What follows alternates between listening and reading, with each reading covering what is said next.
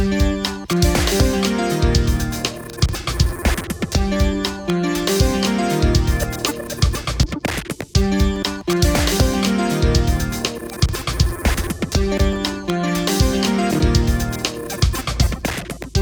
everyone, Data Stories number 38. Hi Moritz. Hey Enrico, how are you doing? Hey, I'm doing great, and you? Cool. Yeah, good, good, good. Having good time. Enjoying times here. summer. Enjoying, summer, Enjoying the World Cup. The World Cup. Ah, is doing come well. on, stop it. Oh, that was a taboo. Yeah. That was a taboo subject. How, how is Italy doing? oh yeah. Oh sorry. Oh, this will never end for Germans. It's always like that. They're always thinking about Italy. Uh. but I can understand that. I can understand why. You can support the US team now. Isn't that great? I- It is fantastic, actually. Yeah. Let's hope they make it past this round tonight. We'll see. you know, I lived a few years in Germany, and that was fun. I can tell you. Yeah.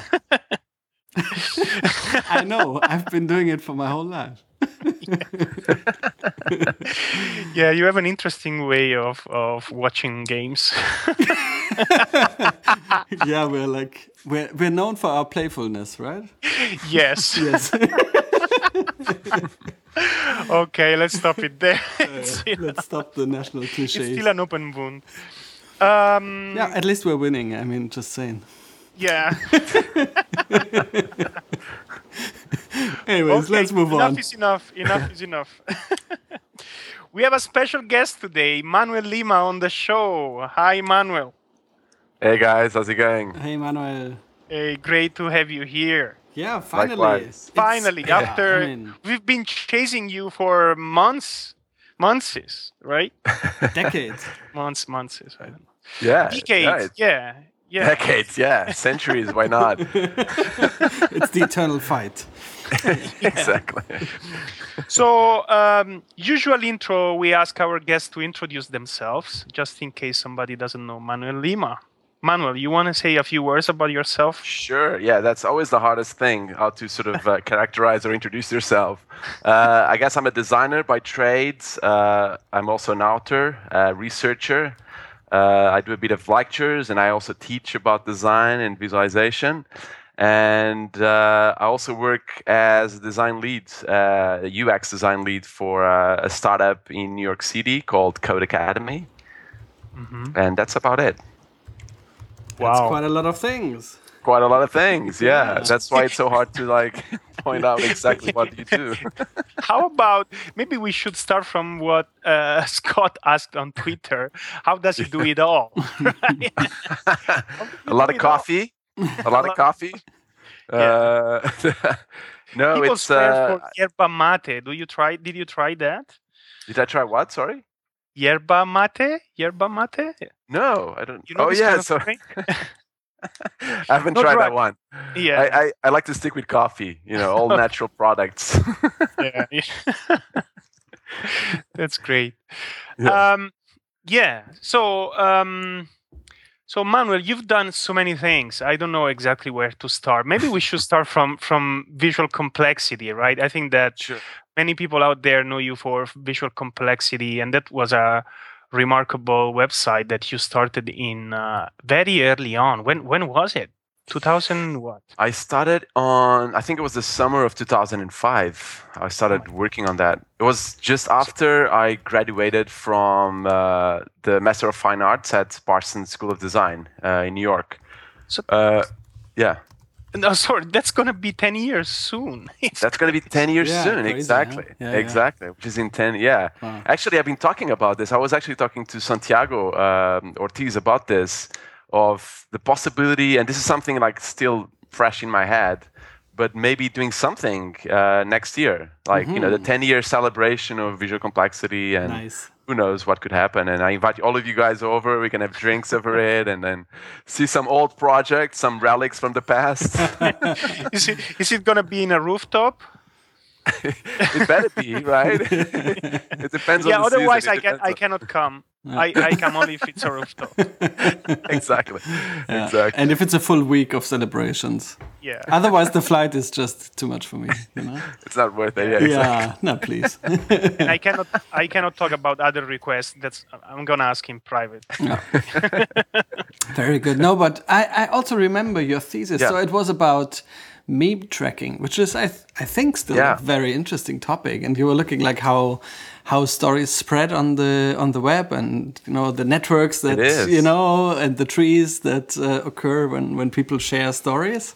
Yeah, so that's a very timely issue, and has been quite uh, prophetic for your f- further, like the two books I you guess, wrote. right? yeah, I guess it was. I actually, to be honest, I fall in love with uh, with data visualization during that program at Parsons School of Design, uh, and uh, actually, it goes back to like this diagram of a teacher of mine that showed us uh, during his. He was actually a very captivating uh, uh, speaker, um, um, Christopher curran But he showed us this diagram called the Understanding Spectrum by Nathan Shedroff. You've seen it. It's also known as the pyramid, the knowledge pyramid. It's how data transforms into information, information leads into knowledge, and ultimately, knowledge leads into wisdom. And this was the first time I, I sort of started thinking about this deeply as, you know, what is our role as designers in this spectrum, right? And especially in converting information into knowledge and hopefully uh, wisdom in the end. Uh, and that stuck with me forever. And I think then, you know, towards my thesis, I wanted, I knew I wanted to do something related to visualization, at least that could explore the value and benefits of data visualization. And as you pointed out, Moritz, it was very much about memetics. He was trying to understand how the idea of, of words, uh, word of mouth, the idea of information diffusion, which is actually something that has been intriguing to social sciences for a long, long time. This way for centuries. now we can actually use the word centuries.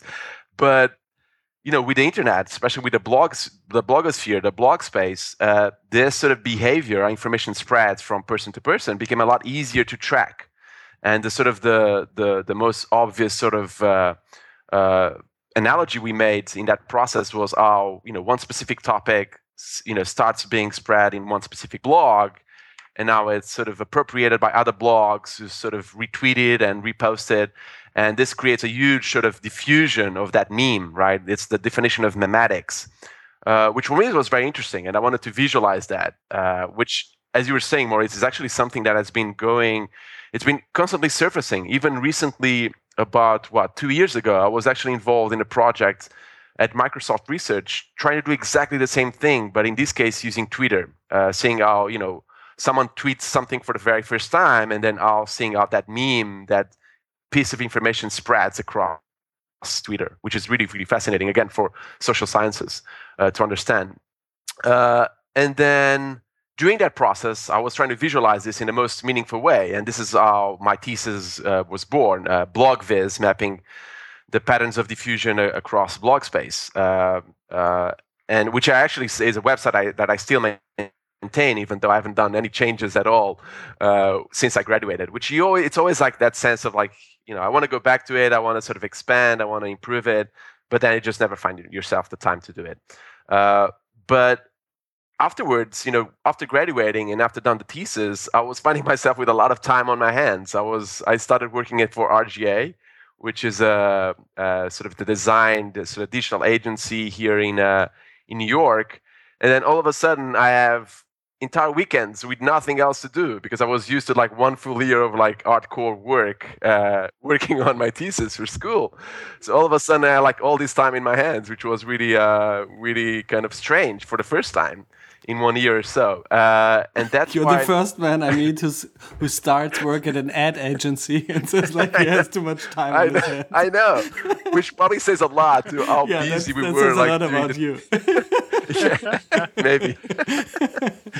but and then during that research, like one of the things that, that was really fascinating to me, like as I was trying to sort of understand the logic of the blog space and how information spreads across the, the, the particular network that comprises the World Wide Web, I was collecting all these really cool, interesting examples of networks. Uh, of people visualizing networks, but not just you know the web. I was collecting things like food webs, you know, computer systems, uh, social networks, uh, protein networks, biological networks, etc., etc. Mm. I was really trying to understand the variety of ways people are people using the variety of models and approaches people are using to visualize any type of network.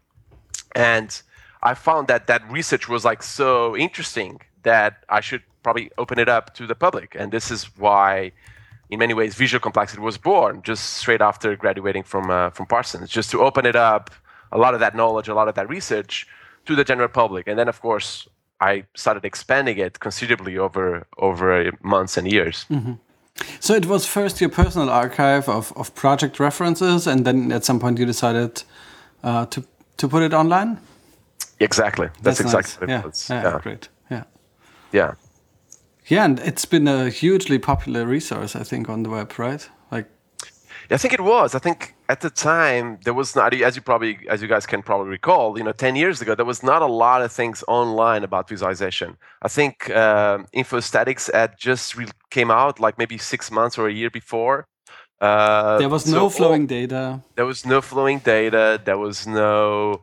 I think Eager Eyes was not there yet. Yeah, uh, maybe I don't know, but I, a lot of the new blogs that uh, are you know major references right now for the community were probably not there at the time.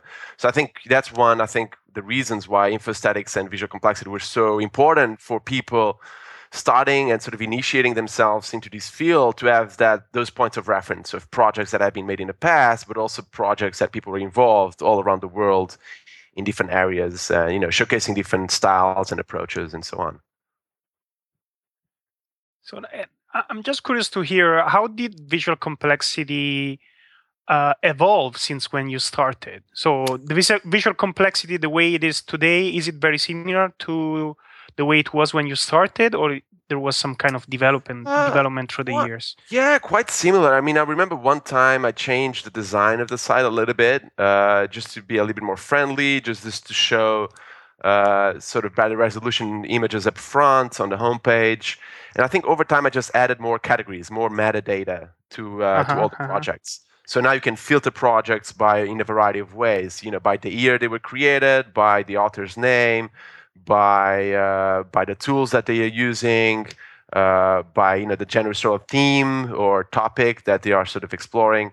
Uh, so that was you know most of the things that I added, and then I think slowly I added other categories like you know referential books that people might be interested in, um, and a few other enhancements, uh, and of course a blog at some point. But it hasn't really evolved that much. I think it was just like small additions um, over time.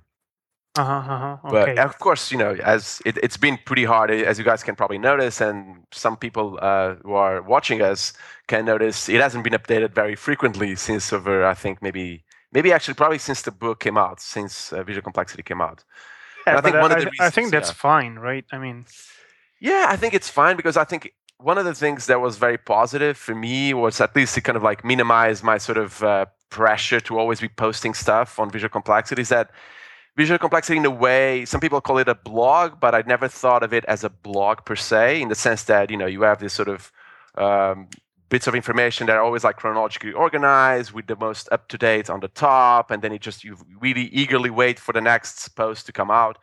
I think we never i think i never sort of for that sort of pressure to like constantly put stuff out uh, uh-huh. it was I always seen it as an archive, you know, that can grow yeah, and yeah. and sort of uh, expand over time, but it's not sort of committed to like a given time frame for mm. it to sort of constantly. It's not a news site in any way. It's yeah. like you can also add an old project, right? And nobody Absolutely. will complain. Yeah, and yeah, I, I think that's a great quality of the site, as also as compared to let's say flowing data or infosthetics, which have always followed the blogging model, and then once you have a few hundred posts or so, right? How do you mm. organize them and how do you make that an archive as well? That's a very it's a tough challenge if you start off with this like constant output and the blogging model. And yeah, yeah, and I, I like how you always well, how you very early already saw it as an archive and just designed the whole site around that. Yeah, and and to be honest, I have actually a list of things that I've been maintaining over the years and, and adding to it over the years a list of things that I want to do on the side. You know, enhancements I want to do on the side. There's a variety of ideas and things I want to expand upon. Right. But you know, time is always an issue. And I think over time, also the fact that this was never my full-time job. Uh, you know, I got a little bit of money out of you know some some Google ads and and whatnot, but it doesn't really like pay the bills at all. anything, yeah, of course. You might pay for a dinner at once a month, you know. so as everyone who ever attempted this knows very well, it's not exactly. as easy as, as it looks like. exactly.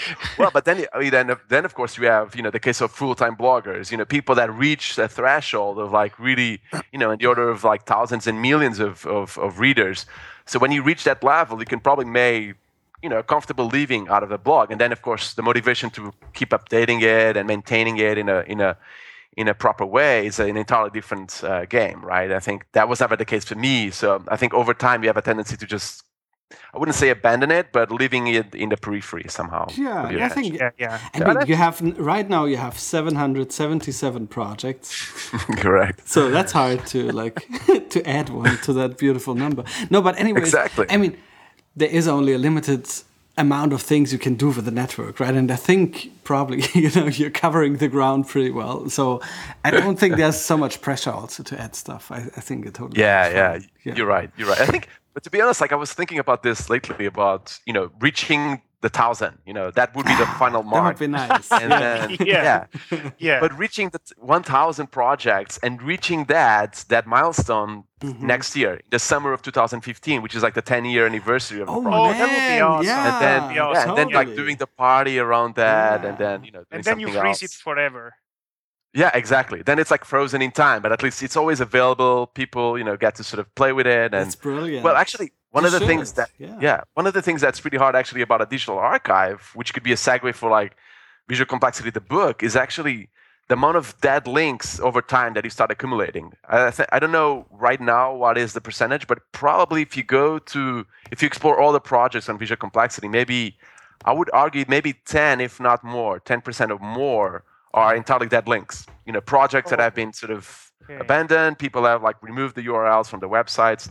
There's a bunch of projects like that, which is very unfortunate. And that's, but at least we got the thumbnail. So at least we have a very small uh, sort of visual representation of that project. But that sounds which, like uh, the kind of thing that you can try to outsource, to crowdsource, and try to fix it, right? Did you ever? Yeah, I guess you could. Yeah, but some no, projects are actually yeah. gone. So I also yeah. realized that. So I did for a few projects research on older stuff, and as you said, like a lot of the early stuff is actually gone. Like the domain is gone, or the whole I don't know. They switched to a new system, and the project isn't there anymore. It happens. Yeah. Yeah. Yeah, it happens. I mean, even recently when I was doing my my second book, the Book of Trees, I was actually trying to look for the project Ecotonoha, uh-huh. You guys remember that one from uh, Yugo Nakamura? Yeah, the nice it was, tree. It was yeah, the nice tree that you can yeah. post uh, sort of messages on the tree, and then the URL was gone. It was actually sponsored, I think, by NEC, by uh, by uh, the technology company, uh, and it was just like abandoned. It was just you know it was not in their own interest to maintain that website because, as you know, like it it costs time and and money to maintain a lot of those uh, those domains, and then people over time just don't see any value, and then they abandon it. And the unfortunate thing is that I guess all of us kind of lose part of that process, uh, us, you know, our species, because a lot of these projects are really, you know, interesting cultural artifacts that reflect sort of the way of thinking of a given time, of a given moment in time. And when you start losing a lot of that stuff, is is problematic because you don't have ways of retrieving it again, which is, you know, you know, slightly concerning at least. Right, right. I mean, I don't lose nights, you know, sleep nights over it, but still, it's something that has been very much of a concern for for myself. Sure, sure. And I'm just curious to hear: is there a reason why, from the very early, from the uh, so when you started, you already focused on exclusively networks on visual complexity? Yeah, I don't know what drew me necessarily to networks. I think it was the the Maybe challenge. the fact that everything's connected. Yeah, but I, I, think, I think it was also the challenge. Uh, yeah, exactly. Everything is connected, and yeah, maybe I was actually. I, I probably know exactly what it was. I actually I read uh, Barabasi's Linked uh, mm-hmm. even before mm-hmm. I started working on my thesis. Right. It's a dangerous read. Yeah. Yeah, yeah that was I remember. big yeah. influence. So it was like like like Moritz was saying, like the realization now every everything is totally interconnected and interdependent. I think that was, and then I read, I think following that book, or even before that book, I read Emergence by Steven Johnson, which also mm-hmm. plays this idea of networks. It actually goes in deep into networks and interdependence and emergent behavior, all that. And I think I was really getting really so interested. But I think it was also, from a visualization point of view, was also because it's probably the most challenging of every every topic you might think about visualizing. Networks tend to be the most complex one, the most yeah. harder to sort of decipher. Yeah. I think it was that element of of difficulty that sort of engaged me. It's like, you know, I'm not so interested in like you know simple things. I'm i think the complex ones are the ones that you know makes you sort of engage and passionate and sort of like the strive for understanding. And i think that was really what sort of motivated me uh, the most about networks uh-huh. Just so a random thought but did you know there's a german author who published a book called visual simplexity I heard about it. I heard about it. it's like you. Actually, there was a there was a. I think there was even a blog. There there might even be a blog called uh, Visual Simplicity or something. Uh, but uh, it's, uh, yeah, it's an open invitation a for a fight. Obviously, I mean. exactly. Maybe it's going to be the 10 year anniversary. We invite those and yeah, then have like a yeah. panel. battle it out. battle it out. Exactly. So, Manuel, how did you transition to the book then? The book, well, I think the book was I was uh, I think was the motivation was really much what we talked about. Uh, I think at some point I realized that this archive was growing, uh, that people were, you know, at least some people were interested in in its content, and uh, just the realization of a lot of these projects being gone, as we were talking, right? A, a lot of URLs being sort of abandoned, domains being closed, uh, servers being down, etc. And the realization that a lot of these interesting cultural artifacts, which they are, all of them, uh, in each different way, as a cultural artifact, they were being gone uh, forever. And I think the, the book came as an idea of uh, not just expanding sort of the audience of the website, which was growing, but still, I think with the book you can reach you know other types of audience as other types of users that are interested in this type of material and the second reason was again saving this material for posterity um, and i think it goes back to this uh, the, the realization of i think i talked to moritz actually about this the, the idea of the digital dark ages yeah uh, absolutely. Mm-hmm. So I don't know if you heard about this, Enrico, but the digital dark ages is something really interesting to me. It's it's this this theory of uh, this prospect that some point in the future we're going to look back uh, to the current time and not being able to sort of understand what we are producing, all the digital artifacts that we are creating. Mm-hmm. Uh, and this is not really hard that hard to imagine, as you know, plugins keep on disappearing, you know, formats, file formats keep on changing, proprietary formats keeps on changing. So all of that is really not that difficult to sort of uh, understand. Again, a, a lot of these projects sort of vanishing from services and so on. So I think that's something that is was definitely a concern to me. And the benefit of a book still in a printed format is that it can probably outlast by by far any website that we create nowadays. Uh, it has this sort of like um, intemporal sort of uh, presence that a website, I think most websites will be will, will struggle to have uh, in many different ways. So I think that uh-huh, was you know the ultimate sort of goal of like putting all this material in a book that can, people can use not just of this generation but hopefully other generations in the future and look back at the kind of interesting work that we were doing uh, right now. Okay, so did you? So I really want to understand. So did you con- conceptualize the book as some sort of printed archive then? So did you in a way, picture it as a yeah. as a way for people to just flip through the pages and and and look at these images? Or yeah, or or I mean, or you had a broader I kind mean, of the, the first book especially had a big text part to it as well. Yeah, right? that's, like that's like uh, the attempt to sort of categorize all these different ways to yes. visualize networks and uh, reflect on yeah why why why is, is it the age of networks that, and what does that mean and things like that totally right? totally i think yeah. that's a really good point. That, that, that's a really good point enrico. And to be honest i i never saw it in entirely as an archive. And i think it was an opportunity to also reflect as moritz is pointing out a little bit on the role of networks you know on the change that network is bringing not just as as a visualization metaphor or model but as a way of looking at thinking about the world around us right? So that sh- that sort of shift in this sort of paradigm shift in the way that we are understanding the world around us and networks and network science is a great sort of drive for that shift and I wanted to reflect a little bit upon that. But now thinking about it uh, after the book is done, I think I did the worst thing you could ever, ever do, which is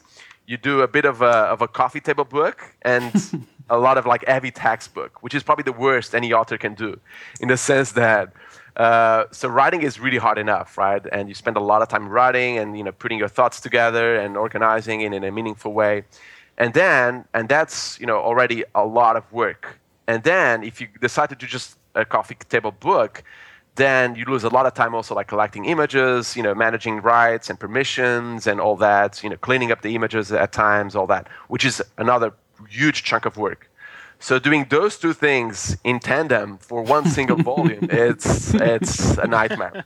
Especially because it was my first one, and I didn't know all the shortcuts and the and, sure. and the sort of the yeah, yeah the sort of the processes to minimize amount of rework and so on. So it was definitely like looking in inside. It was uh, really really hard. How long did it take uh, you? I, I, remember you were working at Nokia at the time in London, right? Yeah. Yes, I, I was working at Nokia at the time, and then uh, I got an invite to actually talk at TED Global in Oxford, UK, and then it was, as you guys can imagine, it was like one of the most sort of mind-blowing experiences of my lifetime and not just you know being there in oxford which is a, a sort of a city you know sort of heavy with history and knowledge and wisdom uh, but also like being surrounded by all those minds and talking to all of all of those minds. So after that oh, i remember being on the train back to london.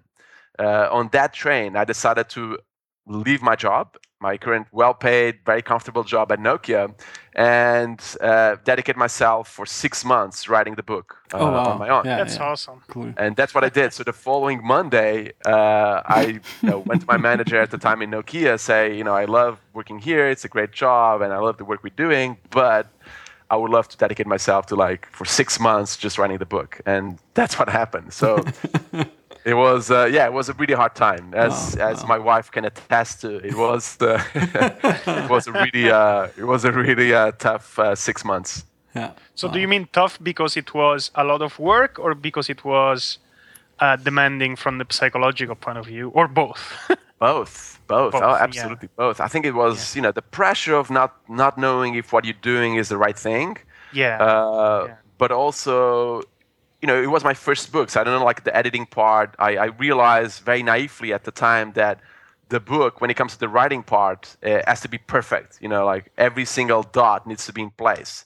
Yeah, and of course, yeah. that's not the case. There's like three or four editing processes that happen afterwards. So I wouldn't say that you have to be sloppy in the first draft, but you can be. You don't have to be that perfectionist with the first draft. So you know things like that you learn over time. And i think for the second book now it was a lot easier because i knew i knew a lot of these processes and sort of shortcuts.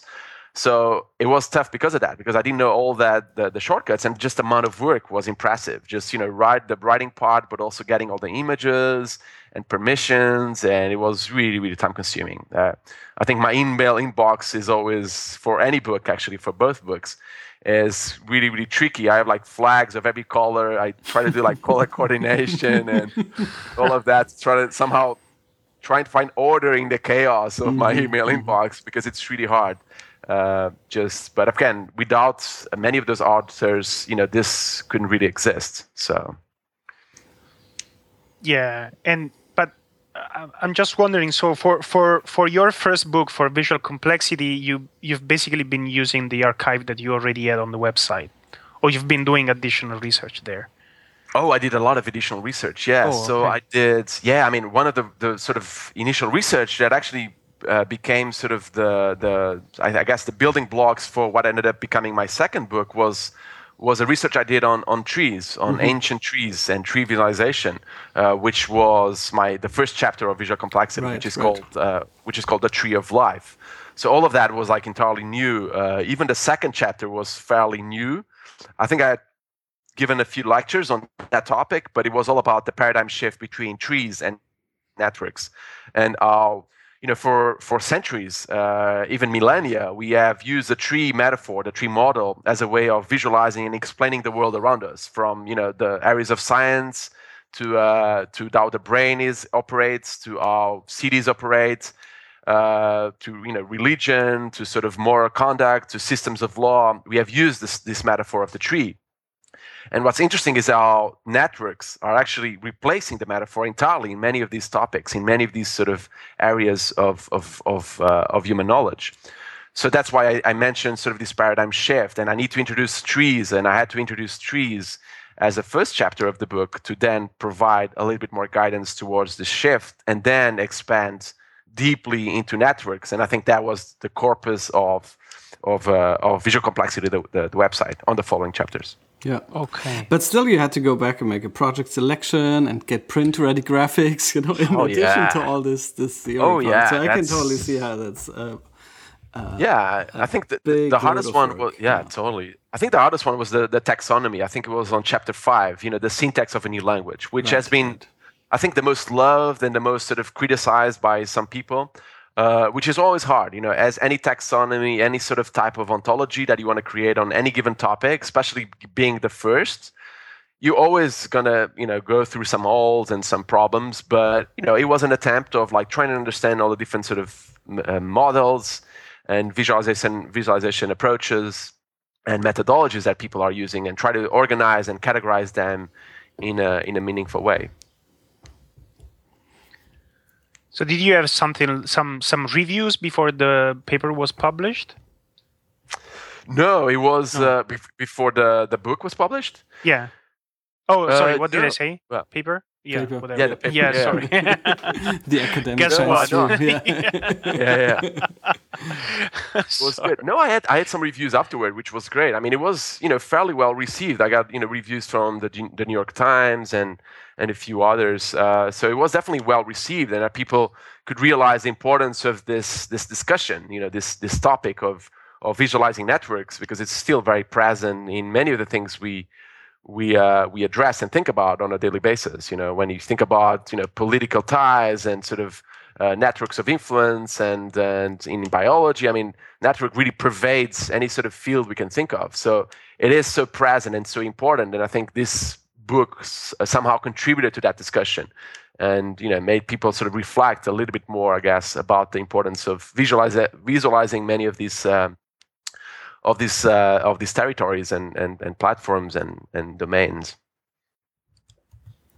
yeah and i think it, it opened like um, a whole new audience for this whole like, like this nerdy data visualization world because i think you managed so well to to bring in like the art aspect and the science mm. aspect and and I think in the end it worked out that it's both a coffee table as well as a theory book. You know, uh, like yeah. from the end product, yeah. it might not have been the smartest thing like for your like work-life balance, but I think for the book, for the book it worked. Yeah, out. that was good. Yeah, that's, that's, yeah, that's a, that's a good point. Yeah. yeah, I think actually probably my favorite chapter, and I think some people uh, say the same was the chapter, the complex beauty chapter, which yeah, goes absolutely. deep into art yeah, yeah, and you know comparisons with fractals and right. Pollocks and and that one that one was also really hard because you know how can you sort of try to explain you know if there's any sort of sort of intricate sort of um, attachment in this sort of appeal for networks on a, on a on a visual sort of emotional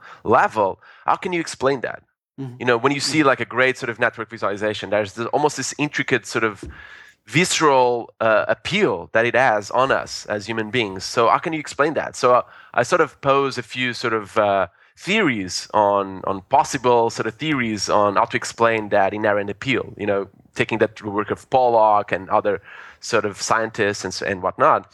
So I think it was a really interesting sort of chapter, and also to see again this boundary between science and art and now many artists are being influenced by a lot of the visualization work we are doing as you know scientists researchers and designers are are right, doing right. so it is a very symbiotic process which is really interesting to me as well yeah yeah Cool. So and and you hinted at it a bit, but in the end, I, I, found it really funny that at some point you said like, "And now I'm writing a book uh, about trees," and I was like, "You were bashing trees in the first book." Like, you said, "This is the thing of the past. You know, it's gone. Totally. Nobody needs them anymore. We have Who cares about now. trees?" yeah, exactly. And then you were like, "Yeah, might write a book about trees." so how, how, did that Why happen? Not? Is it was it like so, did you want to escape yeah, your former right. self, or what's going on? no, no, no, no, no. Well, I mean, you're right. You're right. I mean, I was, I was bashing the trees not so much as again a visualization model, but as a way of understanding the world around us. In the right. sense that you know, if you think about uh, systems or, or domains that are you know highly centralized uh, and dependent on that core of that CEO and that sort of centralized command. Mm-hmm. And you think about this very you know hierarchical sort of processes. Though I mean, all of us uh, involved in technology and sort of the new age, the new digital age, we realize how some of those concepts are already outdated. You know, it's more of a it's more about networks and you know decentralization and sort of flatten out the process because there's a lot of benefits that can come from that. Right. But still, it's it's in, really interesting to me how trees were again used for centuries and millennia even as the uh, visualization model of choice of like numerous researchers and authors and illustrators and so on. Mm-hmm. So there's something really, really appealing about trees at the same time that even though we are facing this paradigm shift, there's something really, again, appealing to us at a very intricate level. Uh, so I think the book, uh, and because I did that introduction for visual complexity, um, uh, the tree of life in the in the first chapter, I think I immediately realized that this story was too beautiful, too powerful, too strong to be left to a single chapter on a book about networks, right? And I felt it was that chapter needed a whole volume and a whole entire book dedicated to that mm-hmm. specific mm-hmm. uh, uh, visual metaphor and that's why why it was born i think it was i think i want you know two reasons i think was one was really to tell this untold story because in many ways you know some people reference trees and there's like other you know very philosophical books talk about tree as a metaphor and so on but there's there has never been at least to my knowledge a dedicated book on this metaphor one that covers you know so much you know space and time uh, and so many different domains of, of knowledge. So that was a beautiful sto- story that I, I, think had to be told, and that was my main motivation to putting the book together. Just again telling this untold story and tell it in a very sort of uh, pluralistic, universal way. And then I think the second point that was very much the goal of uh, putting this book together, my latest one, the Book of Trees, was also to somehow oppose our present bias, you know, the idea of presentism, uh, which I think all of us are, you know, very eager to like open a, our Twitter app and our, or our Facebook app and just, you know, mm-hmm. eagerly wait for the latest post. And I think that could be fun, but at the same time, it could be problematic because it somehow blinds us from seeing the big picture. And the big picture being all the stuff that happened in the past. And I think I wanted to sort of convey this sort of long history of, of information visualization. Mm-hmm. And I think if you look at most of the books that are written in this topic, they go probably, if they want to have, if they want to provide any sort of contextual sort of information, they go maybe as far as the 18th or 19th century as a foundation of information visualization. Right, right. Yeah. And and it's true, I mean, there's a lot of really interesting people back then that was doing a lot of interesting work. But I think it's really uh, unfair to think there was nothing else before that time that mm. was just not a blank state. It's impossible to think that was just a blank state. So I think the, the book tries to sort of prove that, you know, this is not a new thing. I think it's too easy for us to think of visualization as this new discipline, you know, rising to meet the demands of, of the new century, which uh, is very poetic, but at the same time not true. so, uh, so I think the book tries to sort of show this long evolution of, of visualization by, right. you know, through the, the, the through the lens of of the the tree uh, figure, through the lens of the tree uh, visual metaphor, mm-hmm. and and it's also like telling this meta narrative. This sort of what I think is really interesting for me is that if you look at many books on history, right, they concentrate either on a very sort of specific civilization or space, right? So ancient Babylon, ancient Rome. Uh, uh, uh, the Incas, etc., or they focus on a very specific time, right? The 12th century, the 15th century, the age of enlightenment, uh, the digital age. But I think those books tend to suffer from being too self contained, right? And so for me, those stories are interesting to a given point. But the most interesting stories for me are the ones that really traverse time and space. Mm-hmm, mm-hmm. They're the ones that really are narratives of narratives. You know, this meta, this idea of a meta narrative. Mm-hmm. And I think the, the tree is one of those meta narratives. It's uh, again a, a, model that again traverses time and space that has that you can find in any society across the world and, and almost any given point in time.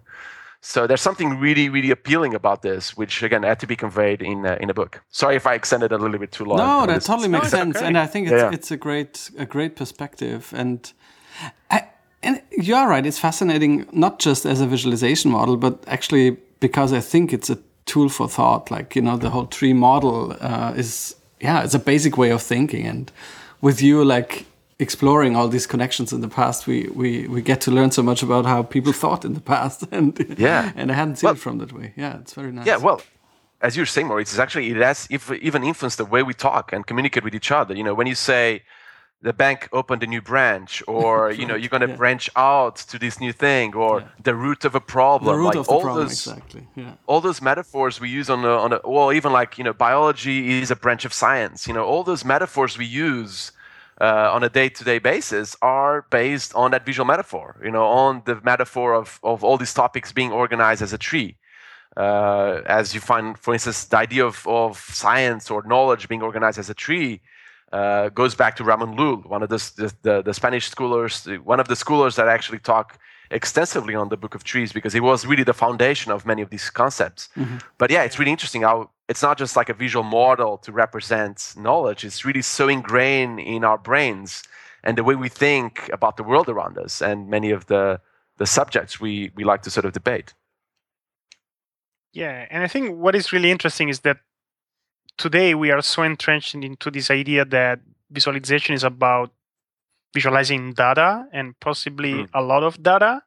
But some of these examples show that actually visuals have been have been used for a long time just as a way to take some information that is in your head and put it out there so that you can see it with your eyes and and and go through much deeper reasoning, right? And also, of course, for communication of important ideas.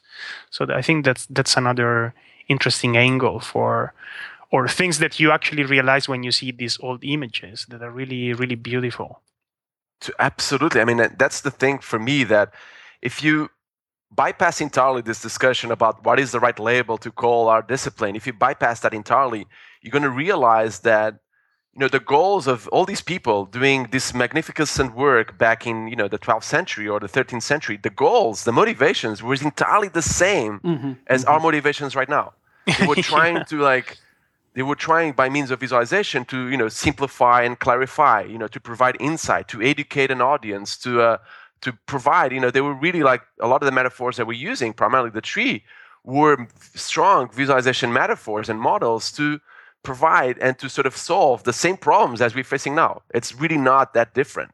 Uh, so again, if you bypass all the idea of, of, of nomenclature and what is the right name to call what we do, which is always like a tricky subject, uh, you find out that at least from a sort of purpose point of view, it's entirely the same. It, yeah. it hasn't really changed that much at all.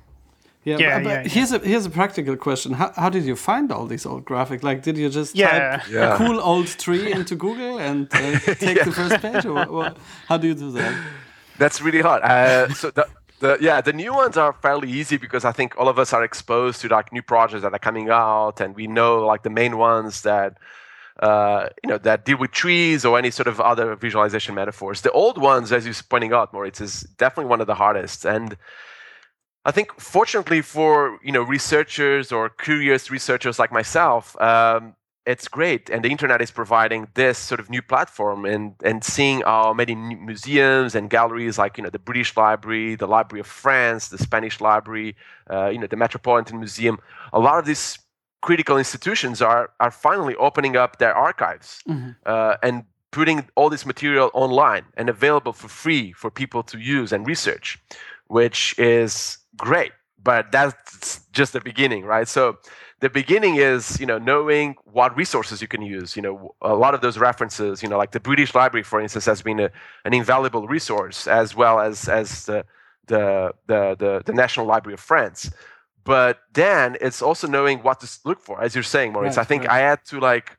know how to spell tree in maybe 10 languages you know from german to to italian to portuguese to spanish to like every single language that could be important to retrieve that information okay. and then sometimes even when you find the illustration there's no more information about it that's it yeah, if yeah. you're lucky maybe there's like the, the ear there's maybe the author and then this is where the real fun begins you know like when the really sort of hardcore research starts uh, trying to sort of find more information about the author, about you know his his life or her life, about the context surrounding that person, you know, what was happening around him, uh, etc. It's just you know historical research basically yeah, yeah. Uh, to sort of like portray this, you know, why that person made this chart in such a way, the influences, and so on. Mm-hmm. Wow. Yeah. So you've been relying exclusively on digi- digital media, or you've been also going to into places and looking at the original file, the original I, documents. I did, but you know what? I think oh. it's it's really uh, unfortunately it's actually a lot harder to go to physical places, not just because of, you yeah, traveling the old there, world. But, yeah. But it's also like it's just so lost in time. It's just like the processes. There's so much bureaucracy to like even sort of request one of those ancient manuscripts. There's a lot of processes. I mean, I remember when I was in London and I was doing some research on that. I went to the British Library, which is, you know, uh, I think the second biggest library in the world. They have a lot of, a ton of really interesting material and old manuscripts.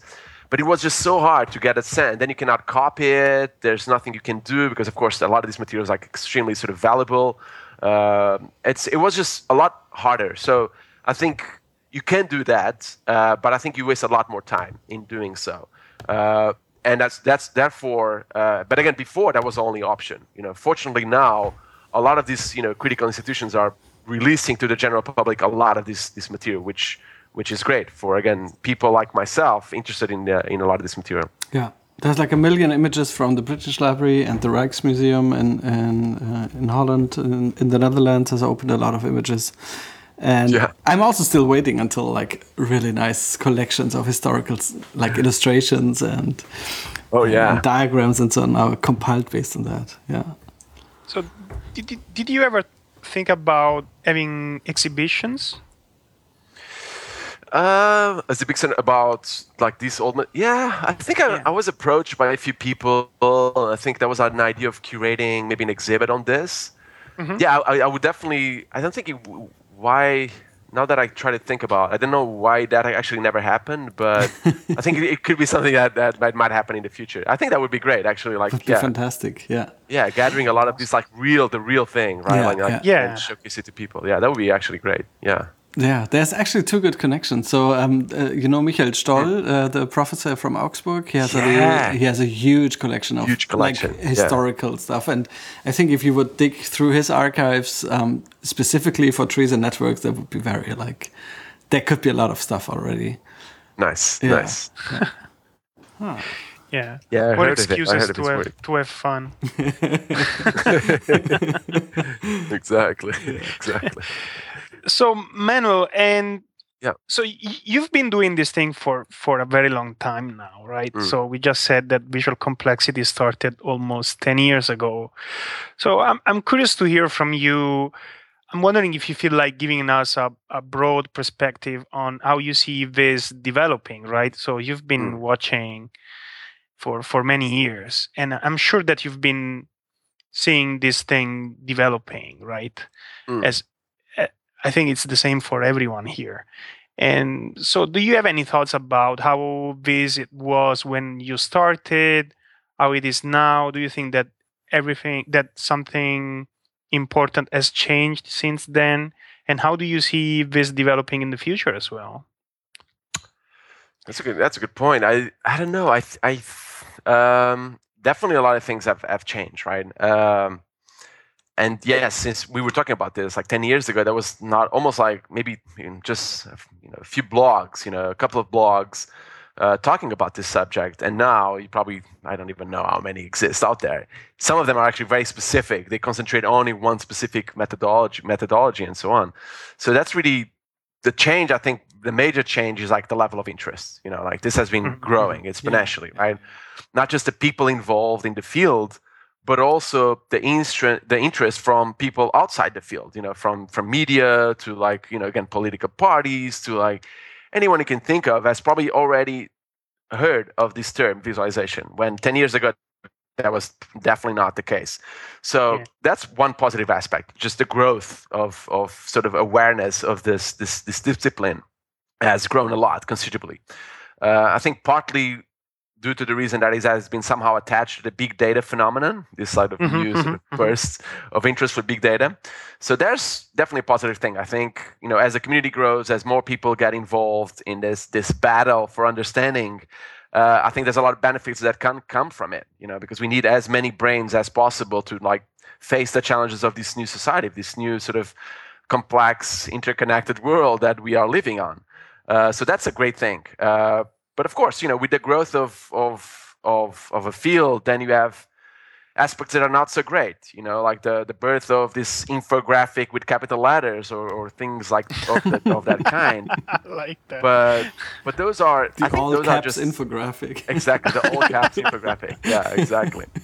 So but i think all of that is just a byproduct of any field growing. There's always those kind of byproducts which for me it's just only natural that those will occur and will continue occurring when it comes to the to the future i i really don't know. I think one of the things I would like to see a lot more is, and I think that's happening as technology also like follows us, which is you know leaving these small screens behind. You know, I think we are mm. still very constrained and limited by the size of our screens, and that ultimately limits what we can do from a visualization standpoint and an interaction standpoint as well, right? So exploring like large platforms that we can sort of explore information in a much deeper immersive way I think that could be definitely the future moving forward. And if we extrapolate that, you can think about uh, you know intelligence and sort of you know intelligence sort of systems and objects around us conveying information. Uh, you know maybe the the color white on my wall right now is not white just arbitrarily white. It's it's probably conveying some level of information. Uh, then of course you have these deeply immersive systems like the the Allosphere. Have you guys heard of the Allosphere? Mm-hmm. Yeah, sure. In the, mm-hmm. in the University of, of Santa. I've never been there. I wish I. I actually met the the main researcher at one of the conferences a while back, but I never actually went there in person. But what I would love that, to go. So I, am yeah, not aware of so, it. Yeah, so the Allosphere is like a two-story high sphere in uh, they created in the University of, of Santa Barbara in California, and it's meant to be this like super high-tech, all immersive uh, environment for visuali- visualizing different aspects of science.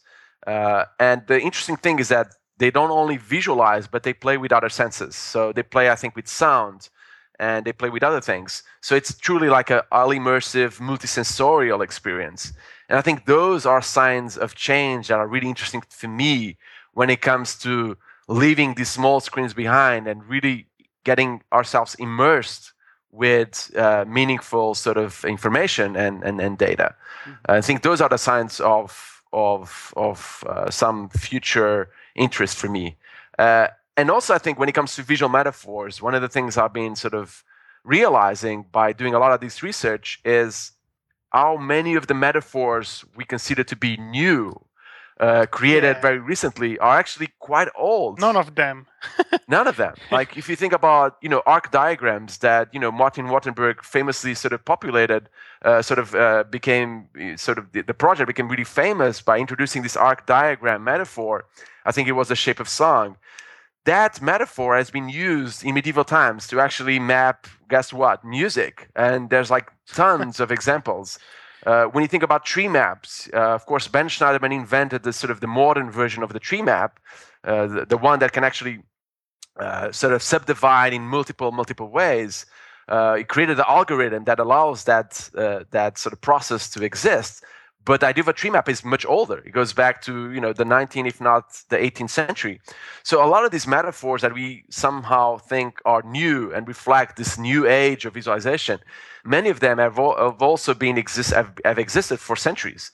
So I think that the next challenge for us is to get away of this cyclicality of reusing the same metaphor on and on and on and somehow and this is i know it's like it seems pretty easy to say but i think yeah we need hard challenges to solve.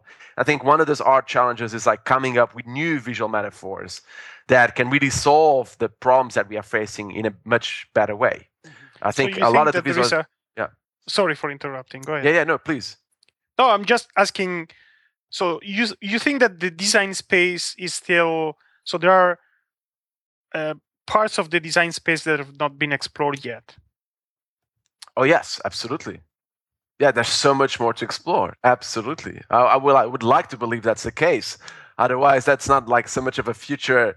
Uh, that you know, the future prospect of like continually sort of regurgitating the same metaphors is not super appealing to me or to or to future generations, right? Yeah. I would imagine. And then I would be jobless are, too. I mean, yeah, I would I imagine. Know, but in a way, I mean, so. in a way, you can see uh, maybe that's just the way humanity evolves, right? Every time an, uh, a new idea is just. Uh, uh, yeah, repurposing an, an old idea, but every time we do that, we make it uh, more uh, refined and maybe better, right? Maybe that's the same with ideas themselves, right?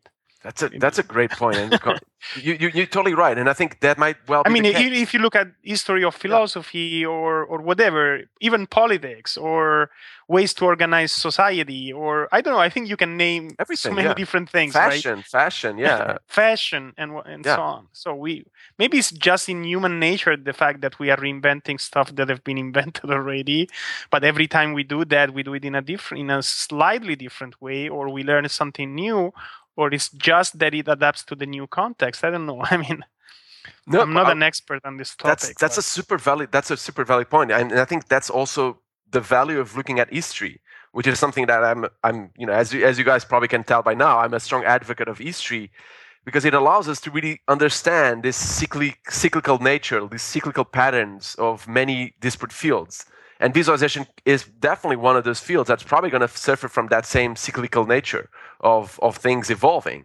And yeah. uh, you know, it's it's almost like when you join when you join a new company, right? Well, I guess you guys are slightly independent, but you know, Enrico, let's say or Moritz, let's say you would like to join a company tomorrow. If you are involved in any sort of creative job, the first thing you want to know is, okay, so what have you guys done in the past? Right, and yeah, yeah. Hmm. you know, what you know what was uh, well received if it was abandoned why was it abandoned like you want to have as much knowledge as possible so that when you try and propose something else something new it doesn't repeat the mistakes from the past and i think mm-hmm. that's the value of, of looking at history you know that's why societies in many societies the elders are held to such a high standard because they have that intrinsic sort of knowledge of past mistakes and that's the only way we can evolve and because we have that sort of collective memory we are actually the only species that have this collective memory that you know that can adapt and change generation after generation. So for me, that's really the value of, of, of history that provides us that meaningful understanding of the cyclical nature of, of, of, of things and our and our subjects change and and you know happen throughout uh, a lot of these you know very intrinsic patterns. Yeah, yeah, and I mean some things in culture and tradition are are the way they are because they're universal principles and they just make sense, right? So maybe the trees are a good example there. Um, and other things are just like that because there's, I don't know, there's certain technological limitations at a given time, or there's just, yeah, stuff has happened and it's been repeated, but it doesn't have to be that way.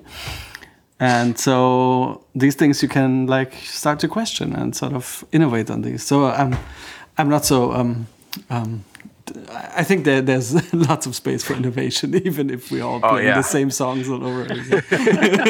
so, I agree. I agree. I would definitely like to hope so. But I, yeah, yeah, I definitely agree. That's the case. Can you tell us and a bit think, what you're doing now? Like you're working as, a, as sure. a user experience designer mostly. Is that right?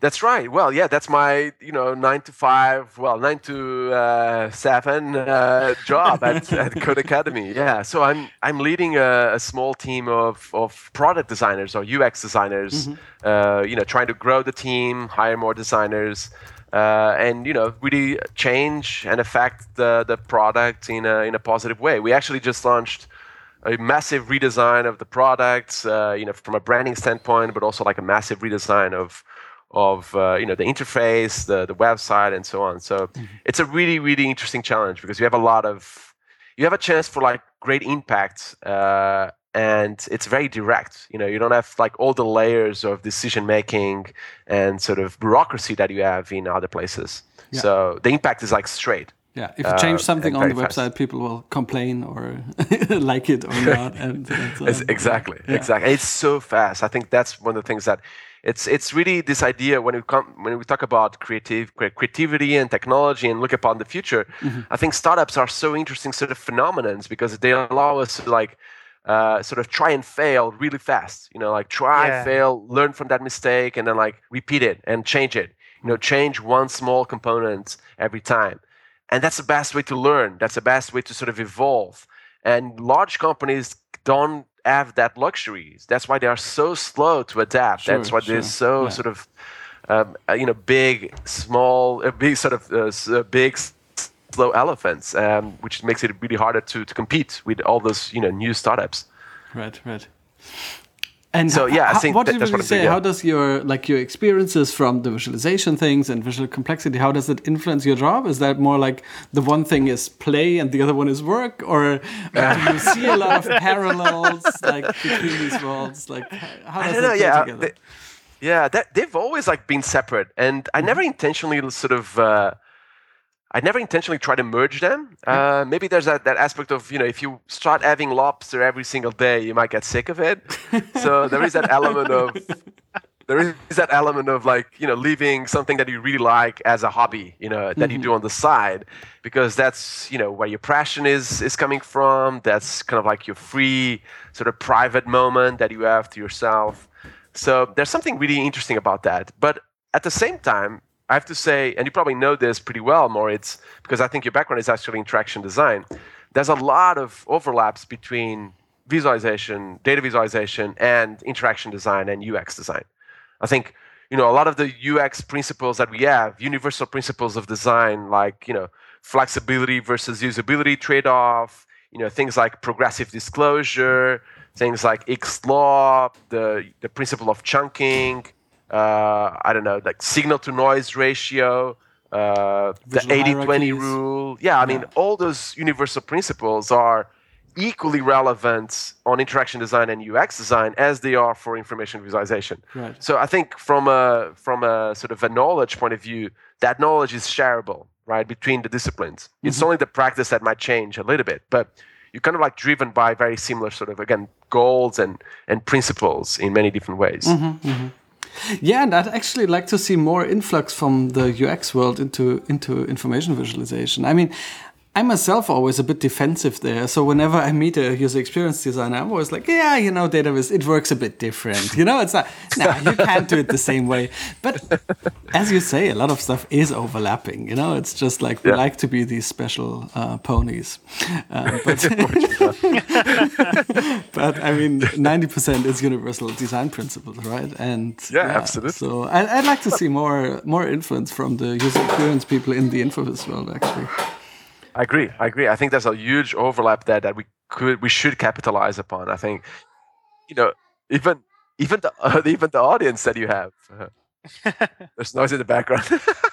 it's your kid, man. yeah, yeah, yeah. It's uh, Alma visiting. nice. Uh, what, yeah, but even the audience, like the what, one of the things that I like about visualization, you guys probably feel the same, is the diversity of backgrounds that you have in this community, right?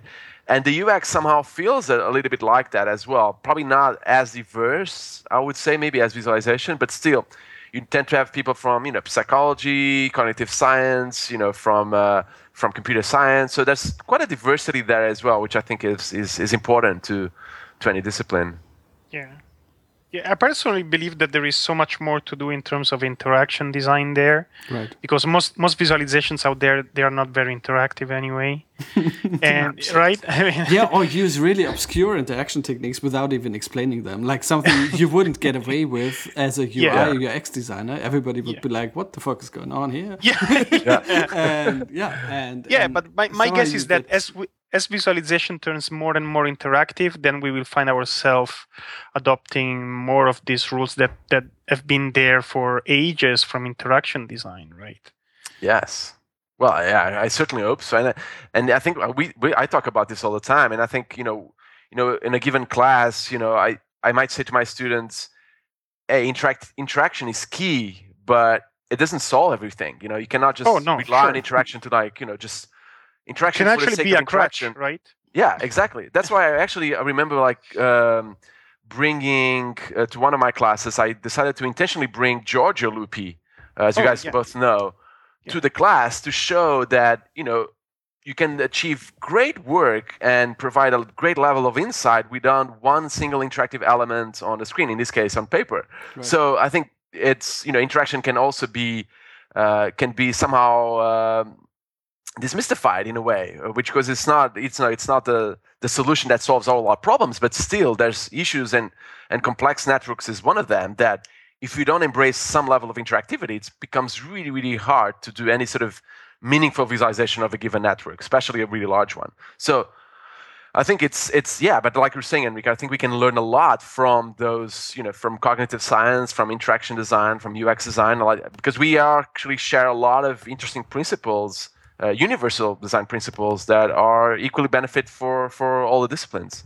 Yeah, and I think as we start, as you said before, as as we start moving our visualizations to different devices and environments, that's going to be a key component there, right? Absolutely, absolutely. Yeah, interaction then is going to become a, the norm, right? The de facto yeah, sort of way yeah. of exploring, uh, yeah, data and information, for sure. So, uh, should we wrap it up? We've yeah. been talking for wow more than one hour now. Wow. Uh, I don't know, Moritz. You have other questions that you want to ask to Manuel? Ah, no, not really. It's super, super interesting. I, I loved the, yeah. the time trip. It, it took me down to memory lane myself.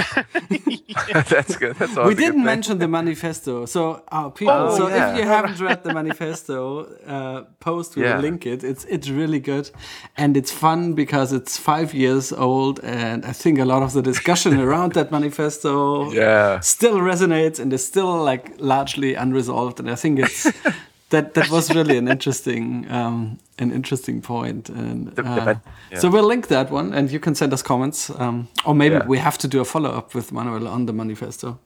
Yeah, yeah, just, especially, especially on especially on aesthetics. I think that was the most contentious issue. Of, How far can you go? Manifesto. And form follows oh, function, oh, or form follows oh, data. Oh, yeah, that was yeah. that was the genesis of the whole conversation. That was horrible, oh. horrible. Oh, in that sense, I can leave you guys with like one of my favorite quotes when it comes to aesthetics, which is this uh, this Dutch designer Wim uh, Wim uh, Crouwel that said, "I'm a functionalist troubled by aesthetics," and I think that's that's very much how I feel. Uh, I feel exactly like this, like him, right? I I'm a I'm a functionalist, but always constantly troubled, tormented by aesthetics. Right, right.